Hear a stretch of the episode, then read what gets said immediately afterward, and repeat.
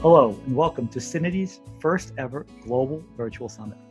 A summit is by definition a forum for us to convene in order to dialogue and share regarding a common cause. For this summit, we have brought together industry leaders, experts, and practitioners to discuss the role of data in the context of business, hence our theme, where business and data converge. I am Leonard McGanza, Chief Customer Officer at Syniti. At Syniti, we solve complex data challenges in order to keep supply chains running improve cash liquidity or margins, meet compliance demands, and more. We are pleased to showcase a group of industry and business leaders from Unilever, SAP, Senzing, and some of our own Syniti experts to share and exchange their insights on data transformations, CDO perspectives, context computing, data management, why purpose matters, and even roundtables where you can help set the agenda. Next up, we have a special appearance from Jeff Jonas, the Chief Scientist and CEO of Senzing, who specialise in identity resolution. A few words around Jeff.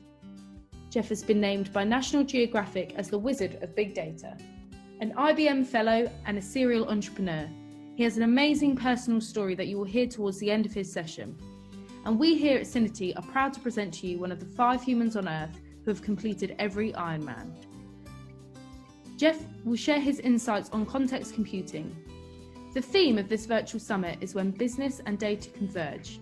At Syniti, we believe that putting data in the context of business is the key to success. And to you, Jeff. Hi, I'm Jeff Jonas, the CEO of Senzing, and I'm excited to have a chance to give you guys a keynote today, albeit remote. A quick background about me is I founded a company called Systems Research and Development in the early 80s. I moved it to Vegas in the early 90s. And one of the systems we built happened to be used to help bring down the MIT card count team. So if you uh, read the book Bringing Down the House or saw the movie 21, uh, my team and I had our hands in uh, uh helping bring an end to their uh, run on Vegas and other casinos. In 2001, we took some funding from In-Q-Tel, the venture capital arm for the CIA. And in 2003, we took another round of funding from In-Q-Tel and Reed Elsevier, the uh, parent company of LexisNexis. In 2005, uh, IBM bought my SRD company, and today IBM markets a product called Identity Insight. It was formerly called Nora when we had it at, at SRD. And uh, its focus is on financial services and government. While at IBM, I was named an IBM Fellow, which I was quite proud of, and I was the chief scientist of context computing. In 2009, while still at IBM, I started a skunkworks project codenamed G2, and ultimately that's what I spun out of IBM into Senzing. So I want you to imagine this. It's right after 9 11. I happen to be at one of these three letter government agencies in the Washington, D.C. area. And I was talking to a counterterrorism intelligence analyst. And I asked this analyst, what do you wish you could do uh, if you could do anything? And she thinks about it for a minute. She looks at me and says, I wish I could get answers to my questions faster. You know, it really struck me as funny. I thought about it for a second. I said, Yeah, but what if the question you asked today is not a great question today because there's some piece of data that hasn't arrived yet? What if the piece of data you need arrives next week? What about that? She looked at me, slightly defeated, and goes, That could happen. I think about it for a minute and then I just look at her and I say, But but what are the chances you can ask every question every day? She thinks about that and then utterly defeated looks at me and says, You know, I can't. I'm telling you, I should have sat there thinking we're all going to die. But on a more practical level, this phrase popped into my head. Is a future where you want the data to find the data and the things that are relevant to find you. It's about machines helping focus human attention. Of course, this is easier said than done. And, and why is we've got data growing at one curve called the available observation space. And then we've got our ability to make sense of it is, is really, at least in my opinion, has been kind of flattening out. And it's the gap is widening. We're not keeping up with our ability to make sense of what's been collected. I think about it like enterprise amnesia. It's like the organization's got the blue puzzle piece in this hand and the yellow puzzle piece in this hand. And they're actually, because they don't realize they're related, they're, they're hiring people at facility two after they just finished firing them from facility one. Or the bank tosses a money launderer out of Hong Kong and they turn right back up and get a brand new bank account with a different passport and a slightly different name in India. Well, the question is why? why is this curve flattening out? And I did a blog post about this quite some time ago called Algorithms at Dead End. You can't squeeze knowledge out of a pixel. Now, what do I mean by that? I want you to imagine a pixel is kind of like just having one puzzle piece. In this case, it's just a one piece of data with one email address. Think about it. You could use an unlimited amount of compute, time, and energy. Unlimited. And what is your ability to make sense of this one data point, whether it's an opportunity or a risk? And, and you can't. And the reason is, is it lacks context. So when I say context, I mean this specific definition, better understanding something by taking into account the things around it. When you see the word bad in a sentence, you look at the words around it to know what kind of bad it is. When I think about information in context, I think about that one puzzle piece and how it relates to other data that's already been observed. And I think about new data as it arrives coming in. And then, of course, as more data arrives, more context accumulates. So context accumulation is this incremental process of integrating new observations with previous observations. It turns out the puzzle metaphor holds up so well. I study the way people put puzzles together today, and it inspires me on the algorithm that my team and I are building today. Um, so imagine this you have a giant pile of puzzle pieces there in the room with you, wherever you are. It's got different sizes, different shapes, different colors. Um, but you don't have any boxes at hand. You don't you don't know whether it's one puzzle or 15 puzzles or 1500. As you look at the pile, you realize there's some duplicates, there's some missing pieces. Some pieces are incomplete, some have errors. And in fact, you are told some pieces are even professionally fabricated lies. Until you start bringing these pieces to the table to see how they relate to each other, it's nearly impossible to assess the overall scene. I went and bought these four puzzles. I then hid 10% from the first puzzle. I hid one third from the second. I, I hid 50% of the third puzzle, and I kept a few random pieces from the fourth. And then because I have a dark side, I bought a copy of the first puzzle and I kept 10% of those pieces. These were duplicates. And I made a pile of all of these remaining pieces on the kitchen table at my girlfriend's house in Santa Monica. We were having a barbecue. Now, uh, uh, I see uh, my girl's friend's son and the three cousins. But uh, I also look at it another way and think of this as four parallel processing pipelines. Now, mind you, I didn't tell them anything, but they did just get started. And here is their first discovery. This is the first time two puzzle pieces found each other. And here we can see that more data is finding more data. Here, I can see this duplicate. At this point, they don't even know duplicates are possible until they find this piece and stack it up on top of the prior. But nonetheless, uh, the puzzles begin to take form. 22 minutes in, one of them blurted out, Hey, this one's a duplicate. 35 minutes and they, they realize some pieces are missing. 37 minutes and it said, Looks like a bunch of hillbillies on a porch. And a few minutes later, they were able to revise their understanding as more context accumulated. And they clarified and said it's hillbillies playing guitars sitting on a porch near a barber sign and a banjo. And this is all they could see. Under the bowl, you can see a little some pieces of the barbershop sign. Underneath there, you can see a guitar, further down, some boots, and a banjo to the right. This, mind you, was one of the puzzles that I had denied them 50% of the observation space. 47 minutes in, they realized that no matter how much more um, sky, the green piece, uh, the blue pieces, and how much more grass, the green pieces, that they added to the puzzle, it wasn't helping them understand the overall scene. So they self optimized and moved them off. Two hours in, because it was so challenging, the, the oldest at the time, a 17 year old girl, said, Let's switch sides and see if we can make sense of this from different perspectives. I thought, That's smart. Two hours and 10 minutes in, wait, there are three, no, four puzzles. And a few minutes later, um, they just said, hey, I think you threw in a, a few random pieces.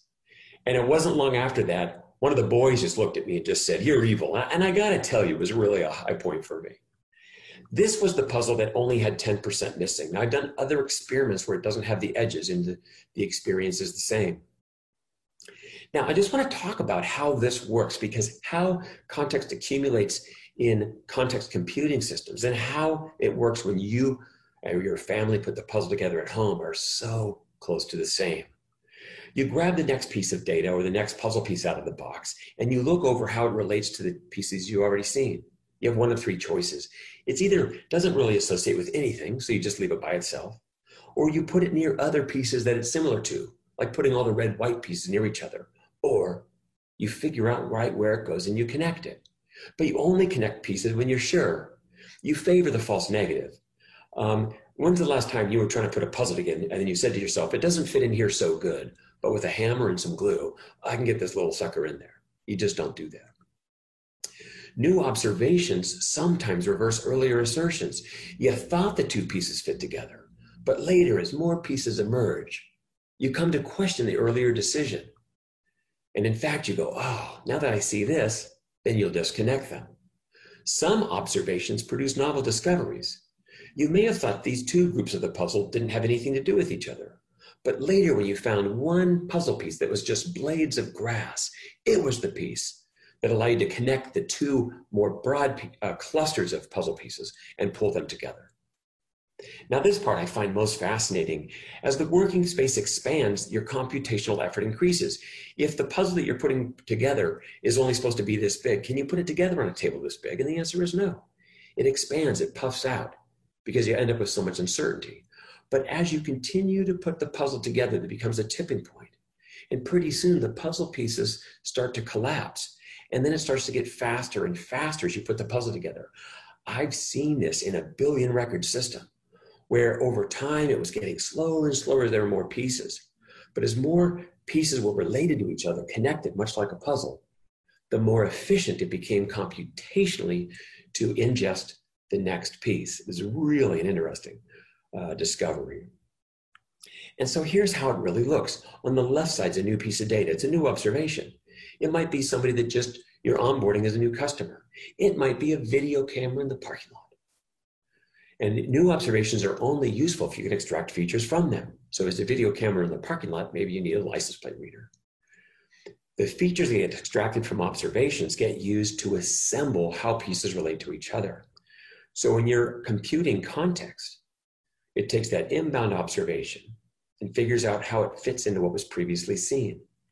And what you end up with then is that original observation and context. It's the immediate surrounding pieces, not the distant pieces that are not very particular to it. That's kind of like the word bat in the center there with all the other words bat around it.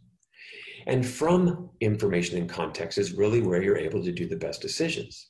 Now, I'll tell you, all too often I see people trying to figure out how to make decisions on single individual observations. And you wonder why they have so many false positives or so many false negatives. And the problem is, is they're not combining it with more adjacent data, bringing it more into context for better decisions. So from the left to the middle is how data finds data. And from the middle, the observation and context to, to reaction is where relevance finds you.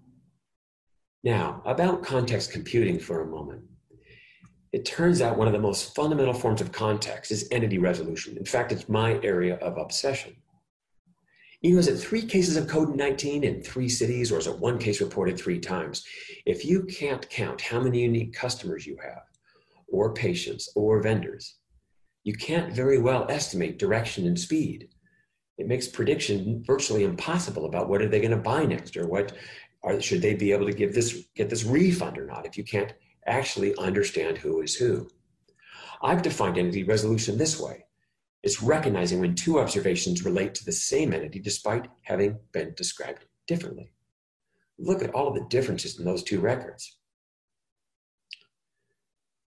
Conversely, recognizing when two observations do not relate to the same entity despite having been described similarly. This junior record here compared to the senior record there in this case, there's only one letter off. Isn't that interesting that you can be that confident that the first two records are the same, even though they're so different?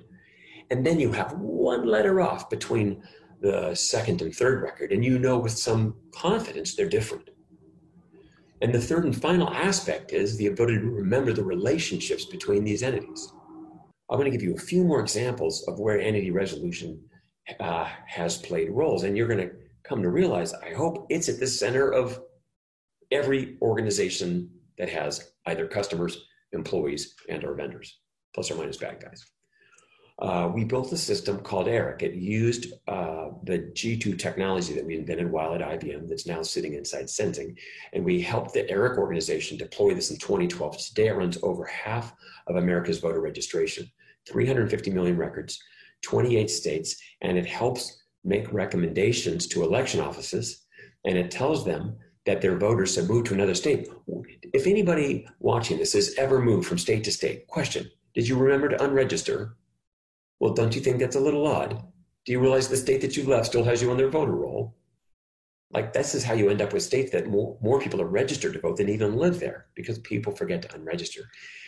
ERIC helps do that for both blue states and red states and also helps identify states that have achieved new potential voters that have arrived, for example, they're in DMV, but haven't registered. That's an entity resolution problem. That entire system, by the way, until recently was run by one person in the IT department. Uh, the government of Colombia had a consultant on a laptop use entity resolution to find 600,000 fake students that have saved them $300 million and I worked on this project myself with around the Malacca Strait, helping the Singapore government uh, entity resolve people, companies, and vessels to figure out which vessels on any given day were the most interesting. Again, this is all part of context computing. It's about weaving data together from different sources to uh, make better decisions in enterprises. It really comes into kind of four general use cases. One is bad guy hunting, like trying to detect and preempt bad actors, whether they're on a watch list because you're looking for them, or they're not even on a watch list yet. There's risk analysis where you're just trying to understand who's who and who's related to who to figure out, you know, uh, you know, how much of a loan that they're worth giving, or is it the right employee to hire? There's also marketing use cases where you're trying to improve outcomes, eliminate duplicates, get 360 degree views, and get visibility into customer networks to get network value. And there's a bunch of miscellaneous use if you're trying to do projects in graph databases. I mean, is it five Billy the Kids or is it one? Uh, there's work to, uh, uh, roles that entity resolution plays to improve machine learning models and improve privacy compliance that affects all these industries because all of these have uh, employees and customers and prospects, uh, plus or minus some bad guys and vendors. Okay, so now I'm going to pull way back for a second. And what we're really talking about here is better connecting data. It's the whole notion of context computing and getting more context. And now a big picture. I'm talking about how big a picture? I'm talking about the arc of humanity. What would I possibly mean by that? I want you to think back for a minute about just recorded data. Well, maybe the first kind of recorded data was cave art. Okay, there wasn't much of that. And maybe the next kind of recorded data was hieroglyphics. Okay, there was a bit more of that. Then came scrolls and maps. And then with the printing press comes books. And then comes the digital age. Kaboom. Now, as all this data is recorded, all these little blue dots are this notion of things that have been discovered by connected data. This is the discovery of penicillin and solar power. And every now and then, something that's been missing discovery, it's been recorded, it's above the line, but it gets discovered and then moves below the line.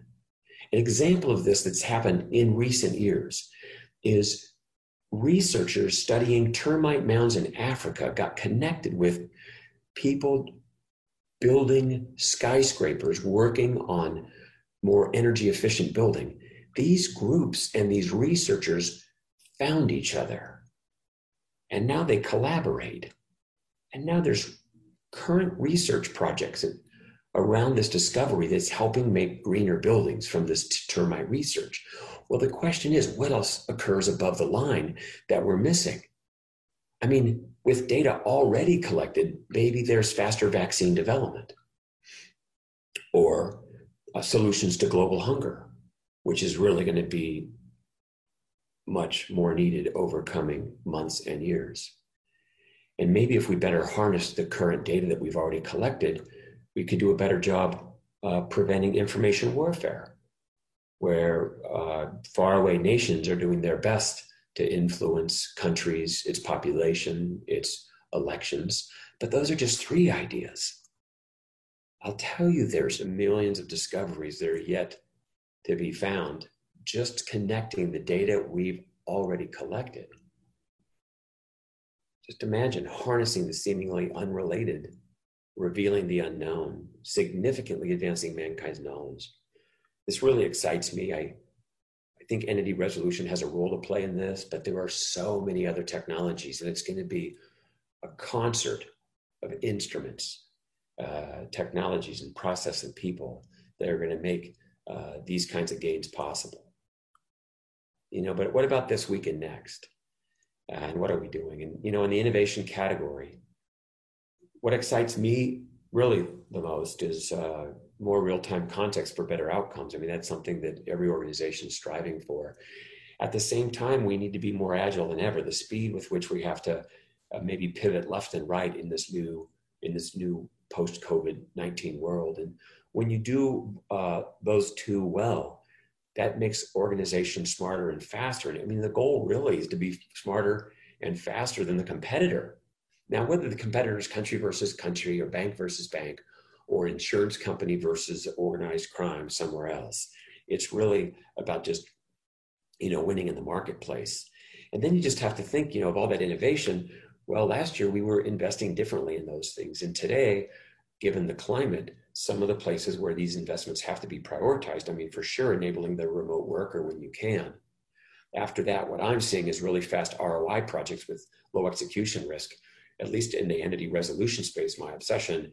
I mean, if you're not if you're not sub nine month ROI, it's not really uh, the right investment.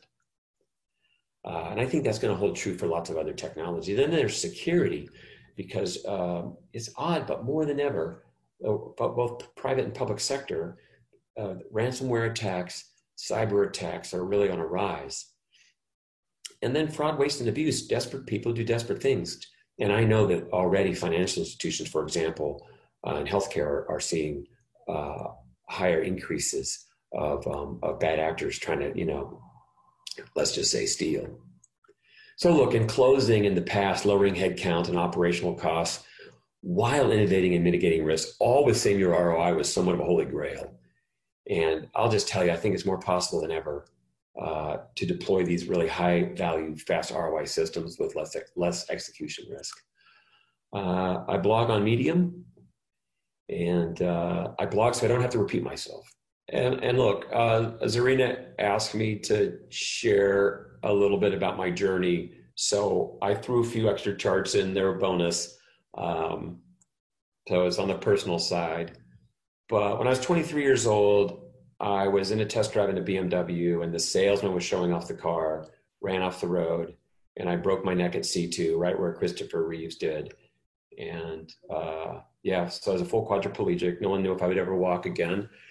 Uh, I walk now. I, I, I uh, pretty normal, but it was a tricky it was it was a tricky time in my life. Uh, the big takeaway from a near death, which many people have had, is since then every day is an extra day, and sometimes I forget that. But that was the biggest takeaway. I I ended up uh, doing a marathon with my mother when I was 31. She beat me, and from there I, I went on and started doing Ironman triathlons. And in um, August of 2014, I became one, one of three people to have done every Ironman in the world. Uh, over the last few years, a few more entered, joined the club. Uh, today, I'm one of five people that have done every Ironman in the world. There's my friend Lewis in Mexico, uh, John and Elizabeth in Canada, Holger in Germany, and I. Uh, I represent America, so that's been somewhat fun. You, I'm, you know, you can say I'm proud of that, but I'm, I'm more, I'm most proud of becoming an IBM fellow. When I was 20 years old, my first software company, I, I dropped out of high school when I was like 17 so that was the last real education that I've had. I started a software company because that was my passion, but that company went bankrupt when I was 20. I started SRD when I was in the backseat of my car. And uh, to have that kind of an educational background and become an IBM fellow is just unheard of. So I really owe it to, to IBM for a, a great a great part of my journey. As you can tell, I've become most passionate about entity resolution only because so many people struggle with it. It's literally armies of PhDs work on it. You have to have millions of dollars to pay for the good stuff. And I don't think that's fair anymore. So I literally want pet store owners with duplicates on their Christmas mailing list to be able to just download it for free and use it. Uh, anyway, so I'm trying to democratize that. I'm super accessible. I'm Jeff at Senzing. And uh, I answer every email I get. I get emails from time to time from students in Brazil asking for thesis advice, and I help. So whether you want to talk about Senzing or talk about the arc of mankind and better connecting data to find, you know, cures to cancer, I'm interested in talking about that too. Uh, and I'd like to uh, thank uh, to, for having me and the keynote for you today. Thanks. Thank you, Jeff, for an amazing session sharing your insights, personal story, and advice. Up next is Rex, Syniti's Chief Strategy and Technology Officer.